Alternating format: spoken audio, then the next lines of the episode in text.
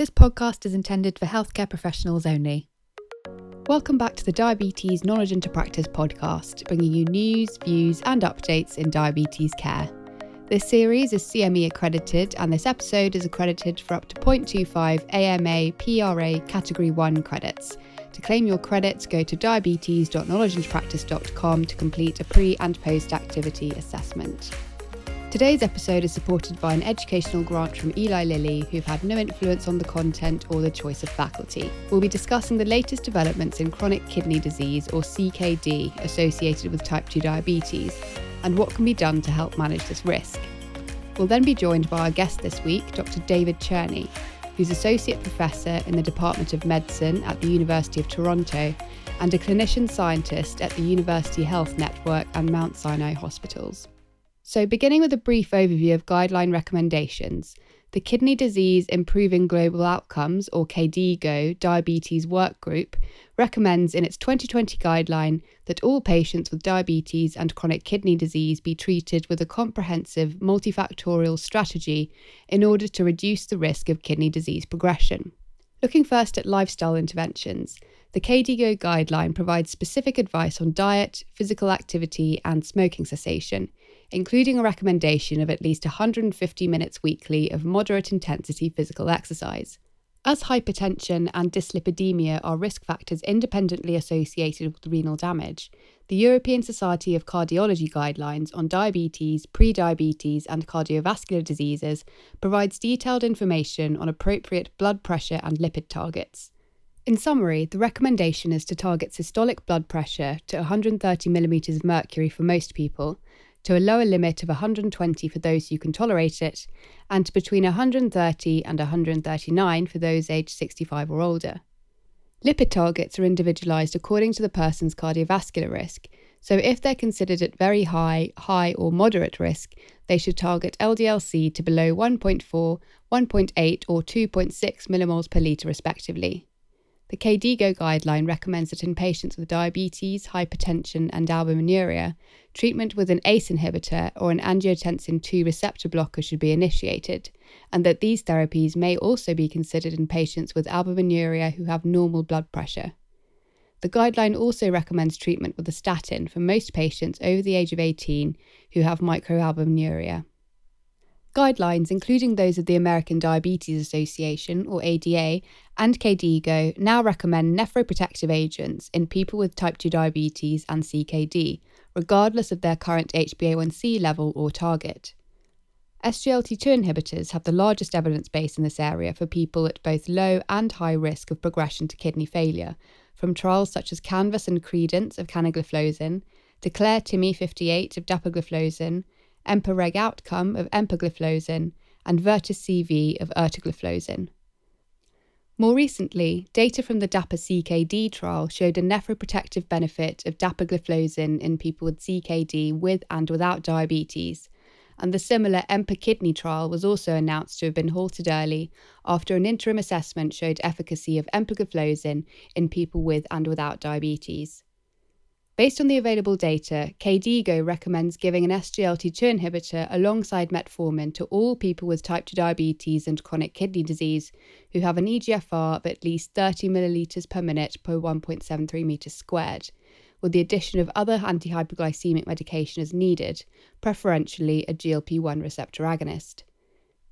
The ADA, in its 2022 Standards of Care, recommends that patients with albuminuria should be offered an SGLT2 inhibitor independently of metformin use, preferentially with primary evidence of reducing CKD progression, specifically canagliflozin, dapagliflozin, or empagliflozin. In the last year, we've also seen the approval of a pharmacotherapy for people with diabetes and chronic kidney disease called finerenone, a nonsteroidal selective mineralocorticoid receptor antagonist, or MRA. It was approved in July 2021 by the US Food and Drug Administration to reduce the risk of kidney function decline, kidney failure, cardiovascular death, non fatal myocardial infarction, and hospitalization for heart failure in adults living with CKD associated with type 2 diabetes. This was followed by an approval in February 2022 by the European Medicines Agency for the treatment of chronic kidney disease, specifically stage 3 and 4 with albuminuria associated with type 2 diabetes in adults. These approvals were based on the Fidelio DKD Phase 3 randomized controlled trial. This showed that people with chronic kidney disease and type 2 diabetes who were treated with finerenone had an 18% lower risk over 2.6 years of the primary outcome than those taking placebo, which was a composite endpoint of kidney failure, a sustained decrease of at least 40% in EGFR from baseline, or death from renal causes. The finerenone group also had a lower risk of the secondary composite outcome, which was death from cardiovascular causes, non fatal myocardial infarction, non fatal stroke, or hospitalisation for heart failure. This was followed by the Figaro DKD study, which also recruited participants with chronic kidney disease and type 2 diabetes, but with less severe CKD than Fidelio. While mean baseline EGFR in Fidelio was 44.3, the Figaro study population had a mean EGFR of 68. The primary endpoint of Figaro was the same cardiovascular composite used as the secondary endpoint in Fidelio. Likewise, the first secondary outcome was the kidney composite outcome used as the primary outcome in Fidelio. Over a median of 3.4 years, the participants taking finerenone had a 13% lower risk of occurrence of the primary cardiovascular composite compared with the placebo group, mainly driven by a lower incidence of hospitalisation for heart failure. There was also a numerical 13% risk reduction in the secondary outcome, but this was not statistically significant. So, what does this mean for clinical practice? We're joined now by Dr. David Cherney, who's Associate Professor in the Department of Medicine, University of Toronto, and a clinician scientist at the University Health Network and Mount Sinai Hospitals, where he's Director of the Renal Physiology Laboratory and his research programme focuses on the development of renal disease in diabetes. Dr. Cherney's disclosures and links to the references discussed today are available in the episode notes. So, firstly, what do you think are the most important things for clinicians to do to help prevent their patients with type 2 diabetes from developing chronic kidney disease? Yeah, so I think the important point about uh, prevention of CKD is to think about the sort of conventional strategies um, that we've been focusing on for uh, many years, and then also to think about the uh, the newer the newer therapies and mainly pharmacotherapies that are now available for our patients. So, uh, the more conventional um, strategies include include uh, attainment of blood pressure and glycemic targets, uh, making sure that we address cardiovascular risk, uh, making sure that we maintain uh, that we encourage our patients and help them to maintain a healthy uh, uh, body mass index, etc. So all the things that we've that we typically focus on around uh, maintenance of overall control of risk factors for chronic kidney disease.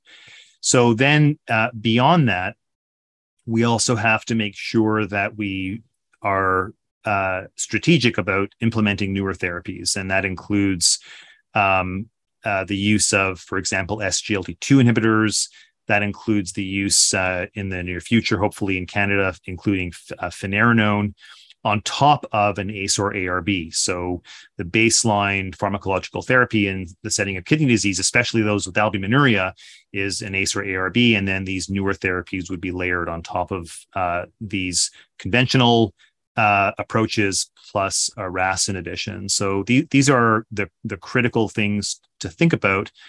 And what also connects the conventional approaches with these newer approaches is to think about targeting risk factors. And that includes albuminuria, not just the conventional risk factors like blood pressure and hyperglycemia, but also to make sure that albuminuria is checked on a regular basis according to local guidelines, and also that uh, that albuminuria is uh, followed and, and checked over time to make sure that reductions in albuminuria are being achieved, and if not, then to consider additional therapies um, if and when they're available. So I think that's the overall approach, and it sort of builds on what we've been doing for the last several decades.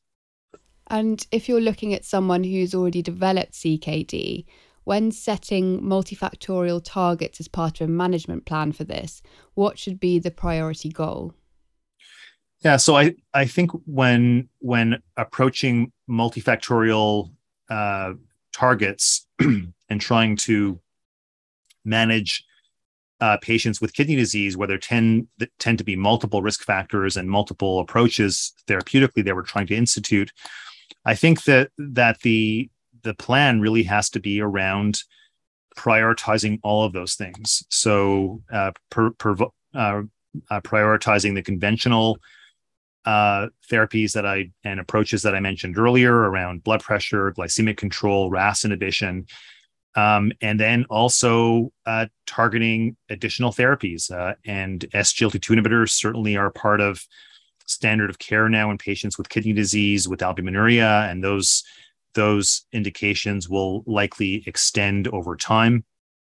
And in addition to that, we have to remember that these therapies reduce residual risk, but that there is still uh, residual risk in patients with kidney disease, especially in the setting of albuminuria, which means that there's always room to try to try to try to reduce that residual risk further with additional therapies. That could be with uh, finerenone in the very near future in in Canada and many other jurisdictions around the world, and in the future. Depending on the results of ongoing trials like FLOW, perhaps GLP 1 receptor agonists and other newer therapies that will also come into play.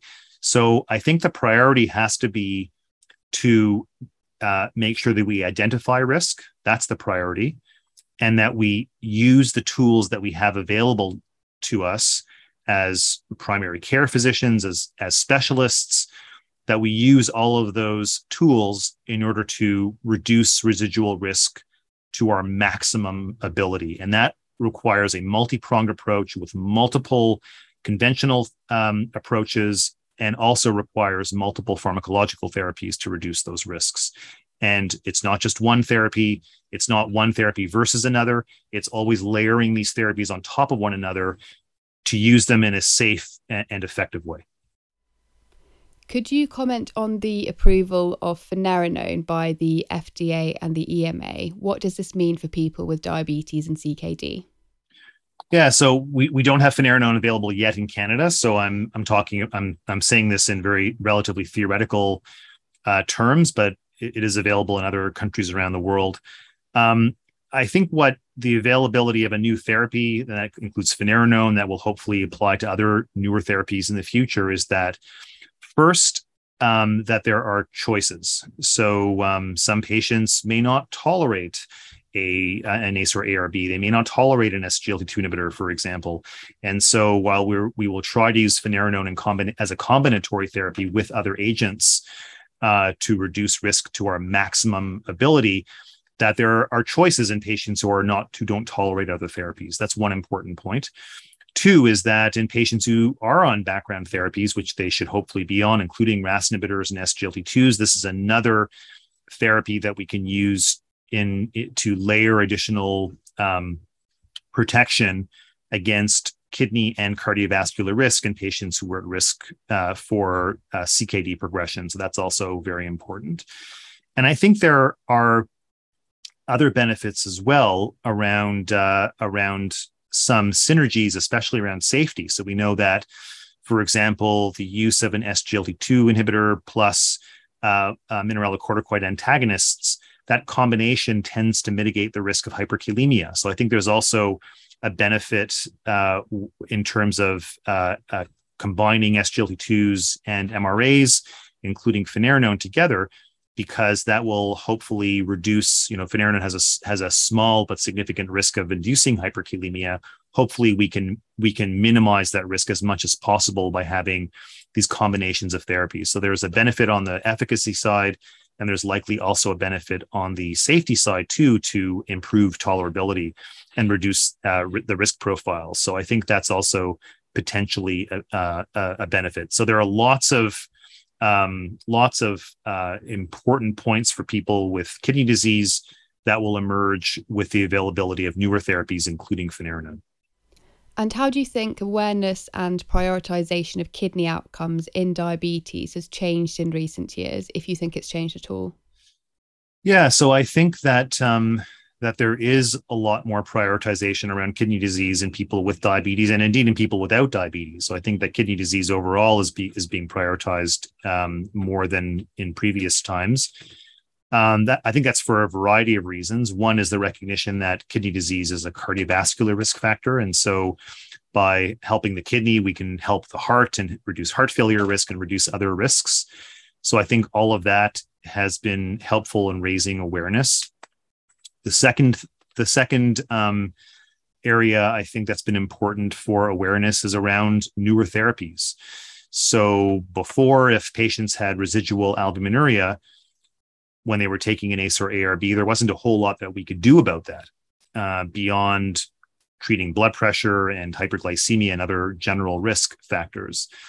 But now, with the um, availability of SGLT2 inhibitors, with the availability of uh, of finerenone, potentially the available of uh, of incretin based therapies, um, that uh, there are additional ways in which albuminuria can be reduced, and there's a growing awareness that targeting albuminuria is associated with benefit, and it's also a surrogate marker that we can follow to determine how we're doing with these therapies. So, and and some of the newer guidelines, there's of course the recognition that we should try to reduce albuminuria by somewhere around 30% because that's associated with uh, with clinical benefits. So, I think there are there are reasons in terms of trials. There are reasons around the recognition of this cardiorenal interaction, and there are reasons around the use of uh, surrogate markers of cardiorenal risks such as albuminuria that we now have available and that have become very much part of our general practice that's made it much more clear that treatment of kidney disease is absolute, absolutely a priority to help overall health and also to reduce kidney risk too. And finally, what would your takeaway message be from today? There, there are lots of takeaway messages. I think some important key ones are one, albuminuria is uh, is a is a marker that we should measure regularly in patients with diabetes and in patients with kidney disease. That albuminuria identifies those at high risk of CKD progression and indeed of cardiovascular risk, and that there are newer newer therapies that reduce albuminuria and that also reduce uh, cardiorenal endpoints. These include not only RAS inhibitors but SGLT2 inhibitors and uh, and uh, non-steroidal MRAs such as finerenone um, and uh, that we have to uh, find uh, ways of implementing these new therapies in order to reduce the uh, cardiorenal risk over time. That includes addressing um, uh, patient factors, physician factors, systemic factors, or societal reasons around cost and other issues that make it hard to access these therapies um, in in some cases. So I think the the uh, the unmet need is clearly there, and we have to make sure that we not only understand how these therapies work, that but that we use them and implement them in practice uh, to the best of our abilities. This brings us to the end of the episode. Thank you for joining us. And if you haven't done so already, please subscribe to the podcast on your favourite app or recommend us to your colleagues. We also have a Diabetes Knowledge and Practice website where you can find other episodes of the podcast, as well as other free educational and accredited diabetes resources. You can find a link to this in the episode notes, as well as all the references discussed today. Thanks for listening and see you next time.